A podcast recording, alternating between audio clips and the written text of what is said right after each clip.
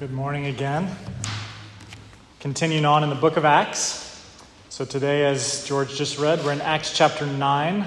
So, I encourage you, if you have a Bible with you, uh, whether it's your phone or a Pew Bible that you have, follow along in Acts chapter 9. This is just as good as it gets this morning. You know, I've, I've said a couple of times, some weeks you just try to get out of the way and let God speak through his own, his own words and let the preacher not mess it up. And that's the prayer again today. So, Lord, uh, would you teach us by your word this morning? Uh, show us again something fresh from this famous story, this famous encounter that you had with Saul, who becomes Paul. In Jesus' name we pray. Amen. On the front of your bulletin today, you'll notice it, it's a quote from C.S. Lewis that says, One road leads home, and a thousand roads lead into the wilderness. One road leads home, and a thousand lead into the wilderness. Uh, if you've done any hiking or driving around, you'll, you'll know that's true. Uh, one road leads home, and a lot of ways can get you in trouble really fast. Uh, I was reading a, an article this week, this week or last week. I think it's dated July the 2nd, but it's out of Somerville, Massachusetts. So just our neighbors down the street. And the title of the article is, quote, Long Overdue Books Returned to Massachusetts Library. I don't know if you've read this story, but I think this is a, a funny story. Here's how it starts A Massachusetts man has returned long overdue books that were checked out in the 1920s and 30s to the Somerville Public Library. Bob Alvarez, age 63, found the books in the basement of his Methuen home in a wooden box, the Boston Globe reported. The books were stored in a wooden box in the attic of the family's Somerville home until it was sold in 2010. Alvarez moved the box and other items into his basement and never examined the contents until June. The books originally belonged to his late aunt, Helen Gaudamus, who died in 1937 at the age of 16 from the flu. She left behind 39 books. Some of them were from the Somerville schools, some from the library, and others were apparently from his aunt's personal collection. The oldest books had copyrights from the 19th century. I love this part. When he found the books, Alvarez contacted the library saying, quote, I've got some overdue books. Am I talking to the right people? Can you imagine what they're thinking on the other end? Well, when did you check them out? Oh, in the 20s. Alvarez will not be charged late fees as the library stopped charging the fees as of July 1st.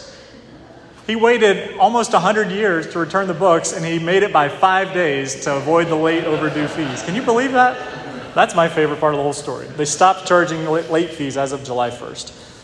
Some of the returned books are currently on display at the West Branch of the library with a note explaining how the books made their way back decades after they were checked out.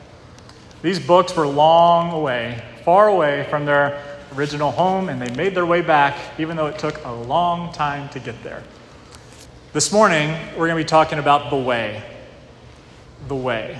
I've said it a couple times in the service already. Jesus is the way, the truth, and the life. We read a passage from the Psalms earlier that says, Teach us your way. And today, as we look at the story of God's encounter with Saul on the road to Damascus, a famous story, um, we learn a lot about the way. And so we'll get into that in just a moment. But Ephesians 2:13 says, but now in Christ Jesus, you who were once far off have been brought near by the blood of Jesus. The story of every single one of us who are Christians and who have believed in Him is the story of someone who was once far away, who has now been brought near. That's the story all of us share in common. We were all once far away, and now in Christ we've been brought near. And so the title of today's sermon is The Church Never Too Far. Never too far. And may I, I pray this will be an encouragement to each of us this morning because, uh, like we prayed this morning, each of us have our own brokenness, our own sins, our own things that we struggle with, even after, become Christ, after becoming Christians. Um, but may we, may we never forget that God is the one who extravagantly pursues his people relentlessly. We are never too far gone. And neither is anybody outside of this church. You may know some people you're saying, that person is so far gone. They're, they'll never come to know Jesus because look at their life. They're just, they're too far gone. But may we never trick ourselves into that kind of thinking because our God is not a God who gives up on people. He's a God who relentlessly, extravagantly, lovingly pursues people. And he uses his church to do that work too. So, with that introduction, this morning, uh, Acts chapter 9 is what we're going to get into. Today, primarily, we're going to be looking at the ever extending, always reaching, never far away, gracious, compassionate God who pursues humanity. He always finds the diamonds in the rough from our perspective and turns them into uh, new people. And Saul of Damascus, Saul of Tarsus, who was on the road to Damascus, is, is the shining example in this early part of the story of the church. So, again, we've gone through eight pretty amazing chapters in Acts. Uh, we've seen how God has used people like Philip last week in the sermon in Acts 8 to do extraordinary things, just to be there, to be obedient, to be at the right place at the right time where God uses them to communicate the good news. But then other times, God, God just so clearly goes after someone, changes their life, and uses them for extraordinary purposes. And so we've heard little, little tidbits about Saul the last couple of weeks. We've seen things like, and he approved of the execution of Stephen. And then the first line today in Acts 9 1 is, But Saul was still breathing murderous threats against the disciples of the Lord. That's really all we know about Saul up to this point, is that he approved of Stephen's execution and he's breathing murderous threats against God's people. That's all we know. But it's amazing. If you turn the rest of the pages of the New Testament, almost all the words from this point forward are words from Paul teaching others how to follow Jesus. So let's, again, never too far gone. Paul is the example of someone who is never too far gone, who then God used to communicate amazing truths uh, that apply today and have been blessing people for centuries. So today we're going to look at a couple different uh, passages in this, in this chapter 9. Uh, and the first part is this. Like I've already mentioned, number one, the first point that I'm going to get into is a person is never too far gone. A person is never too far gone. And so I, I was, when I was growing up, uh, you know, my high school years, there was a, a TV show um, that was popular at the time. It's called How I Met Your Mother. Uh, and they still show a lot of reruns of it today. But if you're in your you know, 20s, 30s, 40s, this was a show you probably watched because a lot of people were watching it. And the whole premise of the story is it's, it's, a, it's, a, it's a flashback to the early years of this friend group. And it's, it's him explaining to his kids the process of how he came to meet their mother or his wife. Um, but there's one of the guys, his name is Barney, who's kind of the notorious uh, sinner in the group, frankly. He just gets himself into mischief. He's kind of the guy who gets into trouble a lot. And there's a conversation that he has with his father at one point about settling down because Barney was not a guy who liked to settle down. He was a guy that liked to go out on the town, have a good time. He never pictured getting married or slowing down or buying a house with a white picket fence. He just wanted to kind of go, go, go. But he, he had a vulnerable moment with his dad, and they have this exchange. So Barney says this to his dad When I think about going for anything more than that, I look at my life and who I am, and I'm too far gone. I'm too far gone. I'm broken, is what he says. And then his dad looks back at him and he says, Son, I was far more broken than you'll ever be. And look at me now, settled down and grown up. He says, Don't get me wrong, settling down is a challenge. It's the biggest challenge of your life. So Barney asks him, So how did you do it? And his dad says, A magician never reveals his greatest trick, but I'll give you a hint. This is his solution to how to redeem his brokenness. You got to meet you have to meet the right girl. You have to meet the right girl and get married and settle down. And he says, Who knows? Maybe you'll meet her tomorrow. That was his way of saying, This is how I came from brokenness and came into a new life. And I think a lot of us have gone through that stage in life where we just say, Oh, if I just met the right person and settled down, uh, then this then my brokenness or my, my feeling of being too far gone would go away. Too far gone can mean a couple of things. I, maybe you've used that phrase with somebody, maybe you've used it of yourself. Uh, a person who's too far gone can mean they're crazy. You know, that person's just too far gone. They're, they're off the loony train. They're crazy. Or a person that's too far gone can just mean they're very different than you. Maybe they voted for someone different. Maybe they have different political stances. So that means they're too far gone. Maybe they've been canceled. You hear about cancel culture today. A person who's too far gone can mean they're dangerous. And I think that's kind of what the Apostle Paul, Saul at this time was like. Is this guy's a threat. He's, he's murdering our friends. He's too far gone. I, we, could never, we could never see him following Jesus. It'd be kind of like a, a terrorist today. It's like, oh, that person is, I, I can't imagine that person getting better. Or a person too far gone can mean other things. But whatever the case, Saul was certainly gone from the disciples' perspective. He was a guy who was over there, he was gone. He was not someone they were going and trying to effectively evangelize, I don't think. You don't hear stories of them trying to engage him. It just was this guy's dangerous, he's gone, and we're just trying not to be killed by him. We're trying not to just have him come and be part of our, our little group. And so most people would have seen that. Paul, Saul's been described as young and zealous. Like I said, he approved of Stephen's execution. He was ravaging the church, it says in Acts 8 3, dragging off people and putting them into prison. And it says in, in Acts chapter 9, verse 2, the next verse, it says that he went as far as to write letters to the high priest requesting to find people who, who were followers of the way so that they could arrest them uh, in Damascus and drag them back to Jerusalem in chains. So I'm sure the people never could have imagined God doing something with a guy like this. One of the early things about this passage that struck me the most was verse 3 when it says, Now as Saul went on his way, as Saul went on his way, Saul was going about his daily business, his way. And he was pursuing people who followed the way, capital W. This is what the earliest Christians were known as before they were called Christians. So you and I, we call ourselves Christians today, but the way that the followers of Jesus were known at this time were they were followers of the way. This is what they were known by. Again, Jesus is the way, the truth, and the life. Paul was trying to find people who followed the way and bring them back. And then Acts 9 3, it says he was on his own way. He was just going about his normal business. And then a bright light struck him down, and he falls on the ground.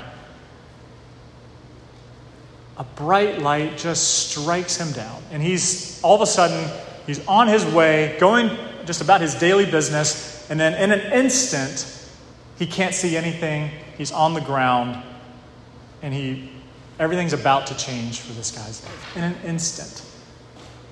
I, I don't want you to miss the, the quickness of this, the instantaneous change.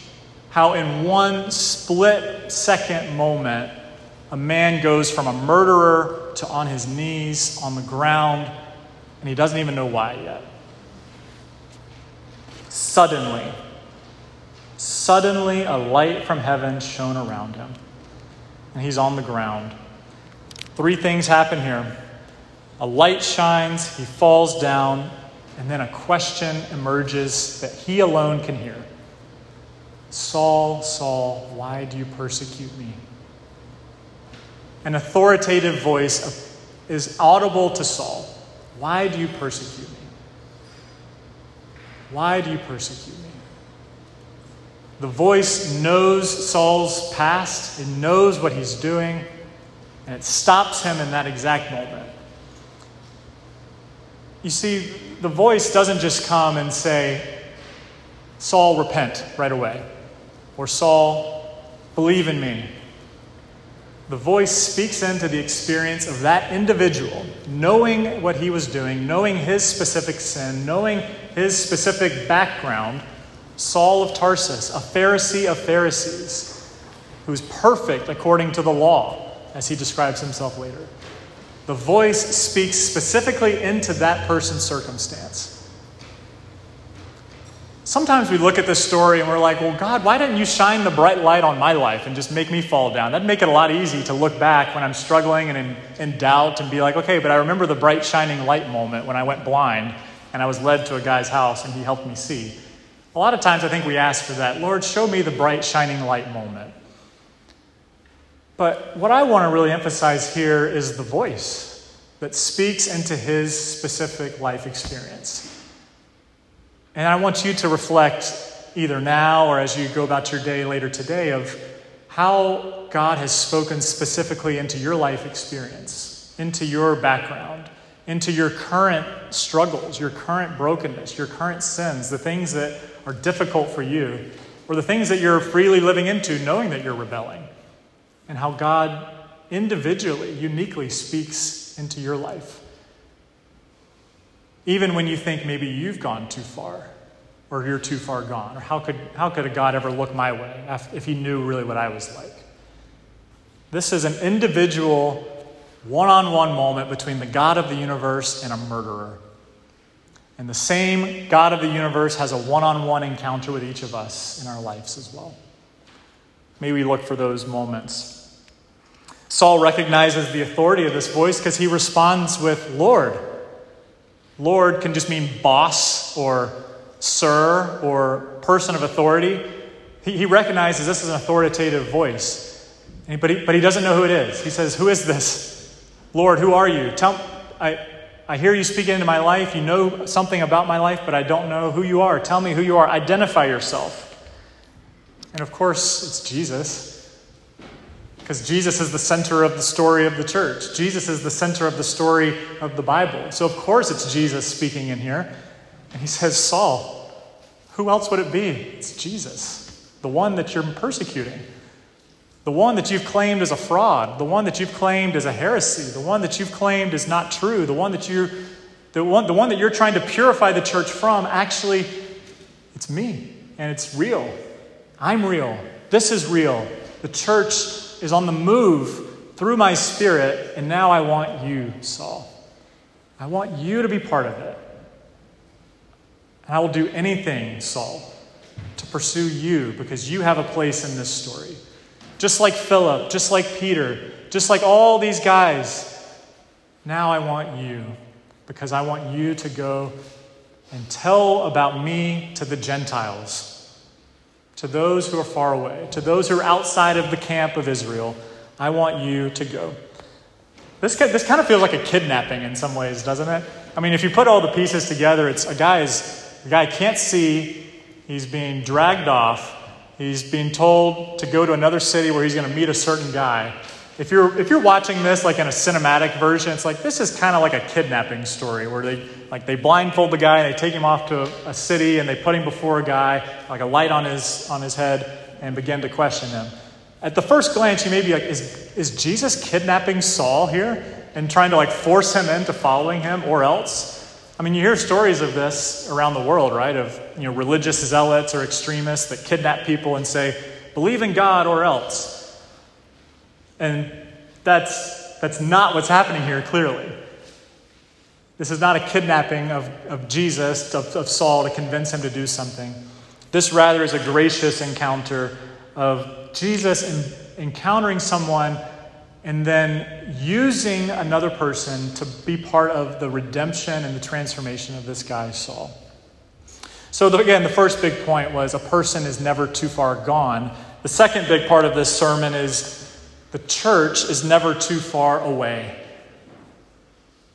When you see a story like this, whether it's in the Bible or today, when you hear of a dramatic conversion moment or someone whose life has changed in an instant, Look for Jesus because he certainly was the one that was initiating. He's a pursuer. He's going after sinners. He's going after broken people. He wants people to be made whole again. But just after you see Jesus, look for the church.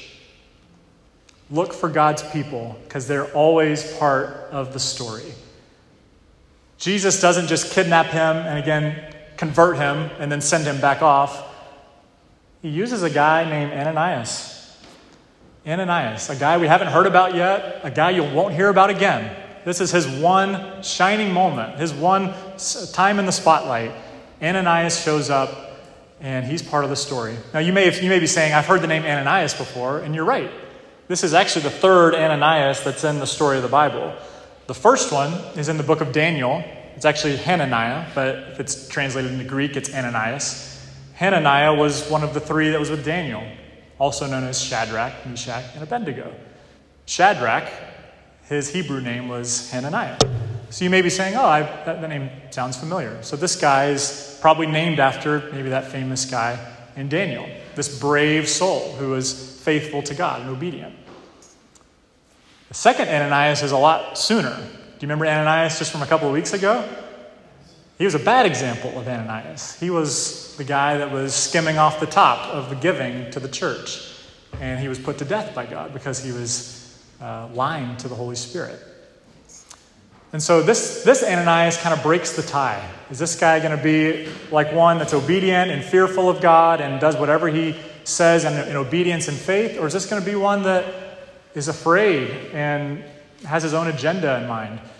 And so here's this new Ananias, and he shows up. God speaks specifically to him in verse 10. There's a disciple in Damascus named Ananias, and the Lord said to him in a vision, Ananias. And he said, Here I am, Lord. That's a good indication that we're on the right track. Verse 11 And then the Lord said to him, Rise and go to the street called Straight, or you could say the way called Straight. And at the house of Judas, look for a man of Tarsus named Saul, for behold, he is praying. Of course he is. He's, he can't see anything, and he's alone, and uh, he's just had an encounter with Jesus. And Saul has seen a vision of a man named Ananias come in and lay his hands on him so that he might regain his sight. God uses the church to bring faraway people to himself. This is what he desires. This is what gives you and I purpose today in a city like this, in a world like this. Again, Jesus initiates the pursuing of sinners and broken people who are desperate and either they're looking for a way or they're so far gone that, uh, that there's no way they can be brought back unless uh, Jesus encounters them. But God uses his church to bring people. And how does he use Ananias here?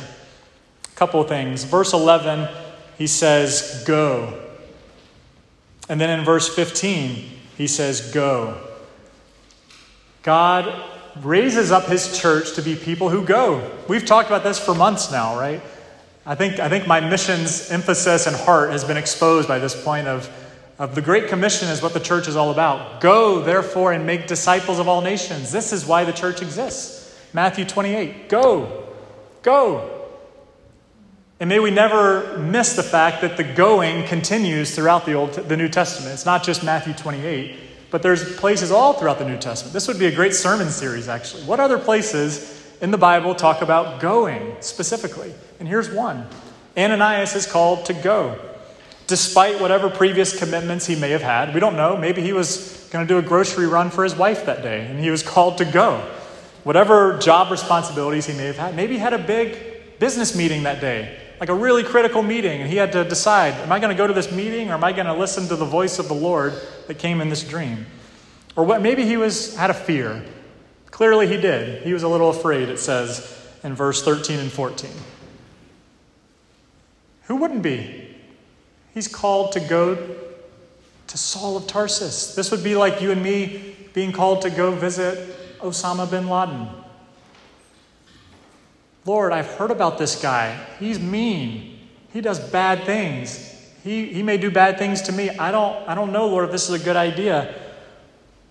But he still goes. But the Lord said to him, Go, because he's a chosen instrument of mine. God uses Ananias not just to go, but he also uses him to initiate something that's greater than what he ever would have thought. Again, murderer Saul. What's the best case scenario here? If, if it's me and I'm Ananias, I'm thinking, Best case scenario, I don't get hurt. Best case scenario is I walk out of that place alive or, or un, uninjured. That's probably my best case scenario. Second best case scenario is the guy listens to me and maybe he becomes a Christian. That's a great best case scenario. I don't think Ananias or any of us, in our wildest expectations, would ever think that the murderer Saul would come to be the Apostle Paul who travels the Mediterranean Sea across the Roman Empire and initiates an explosive church planting movement that would explode within a couple of generations to where there are now believers of Jesus in every country of the world. In large part due to the missionary going of Paul, who we'll learn about from Acts 13 to 28. I don't think Ananias ever would have expected that. I wouldn't have expected that. But God uses him in one person to do something great. Praise God for Ananias. Praise God. The church is never too far away.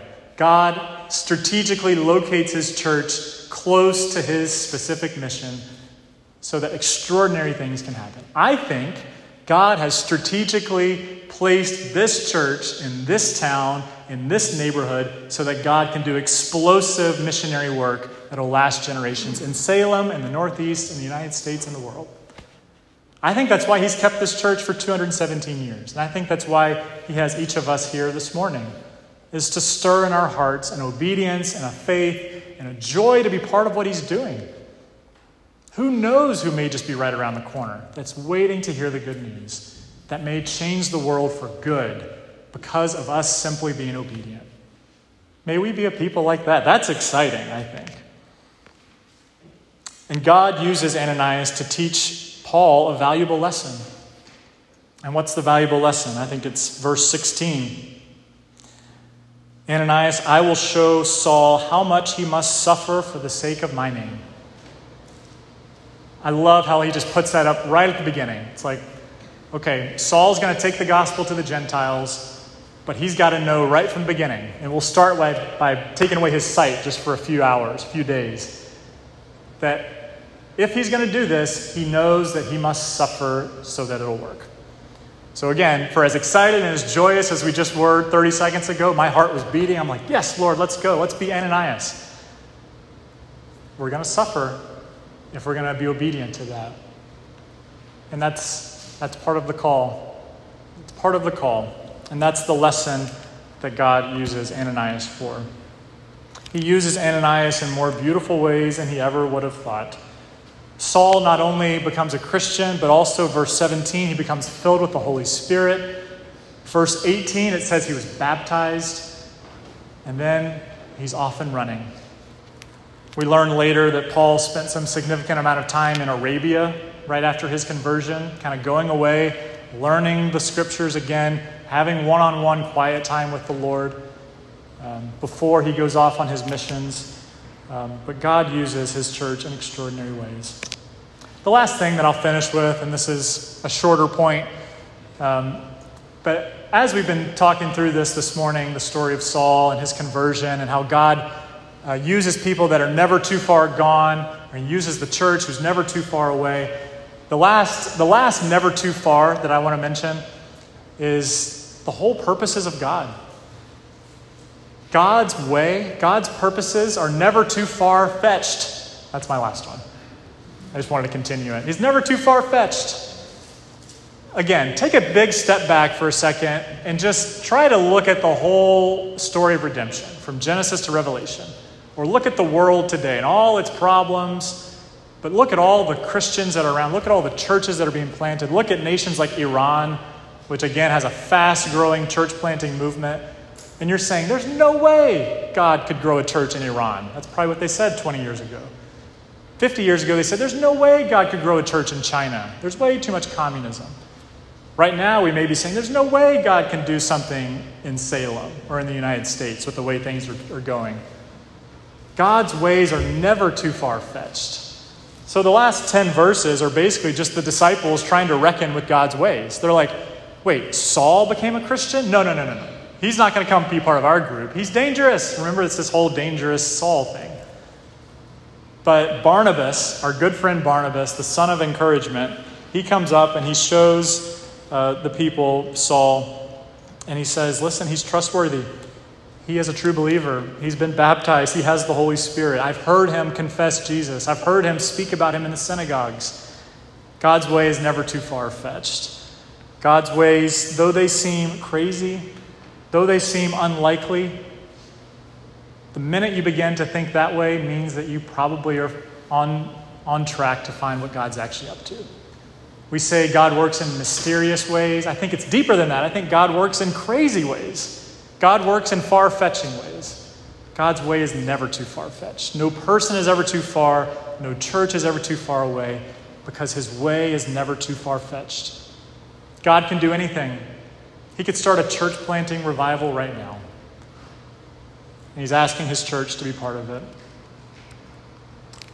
Psalm 36, verses 5 and 6. I saw someone uh, mention this in the message format, which is kind of a looser translation, but kind of a, a, a nice one to get a nice change of pace. Psalm 36, verses 5 and 6 in the message. Listen to this God's love is meteoric, His loyalty astronomic, His purpose titanic, His verdicts oceanic.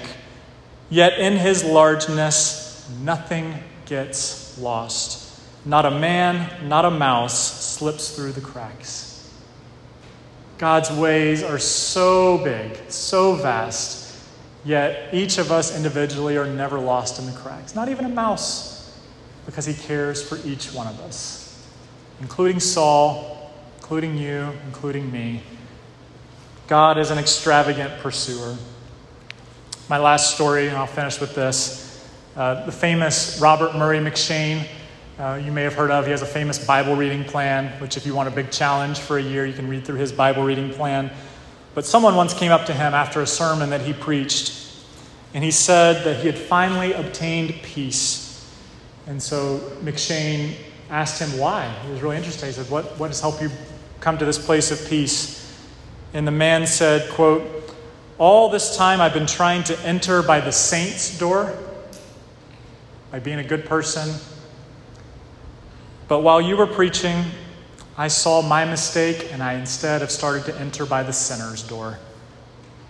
That's the door where the way to Jesus is always wide, always open, through the sinner's door.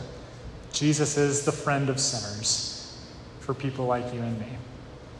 Let us pray together. We'll sing one more song. Lord, thank you for being the extravagant pursuer. Thank you for using uh, the story of Saul to teach us that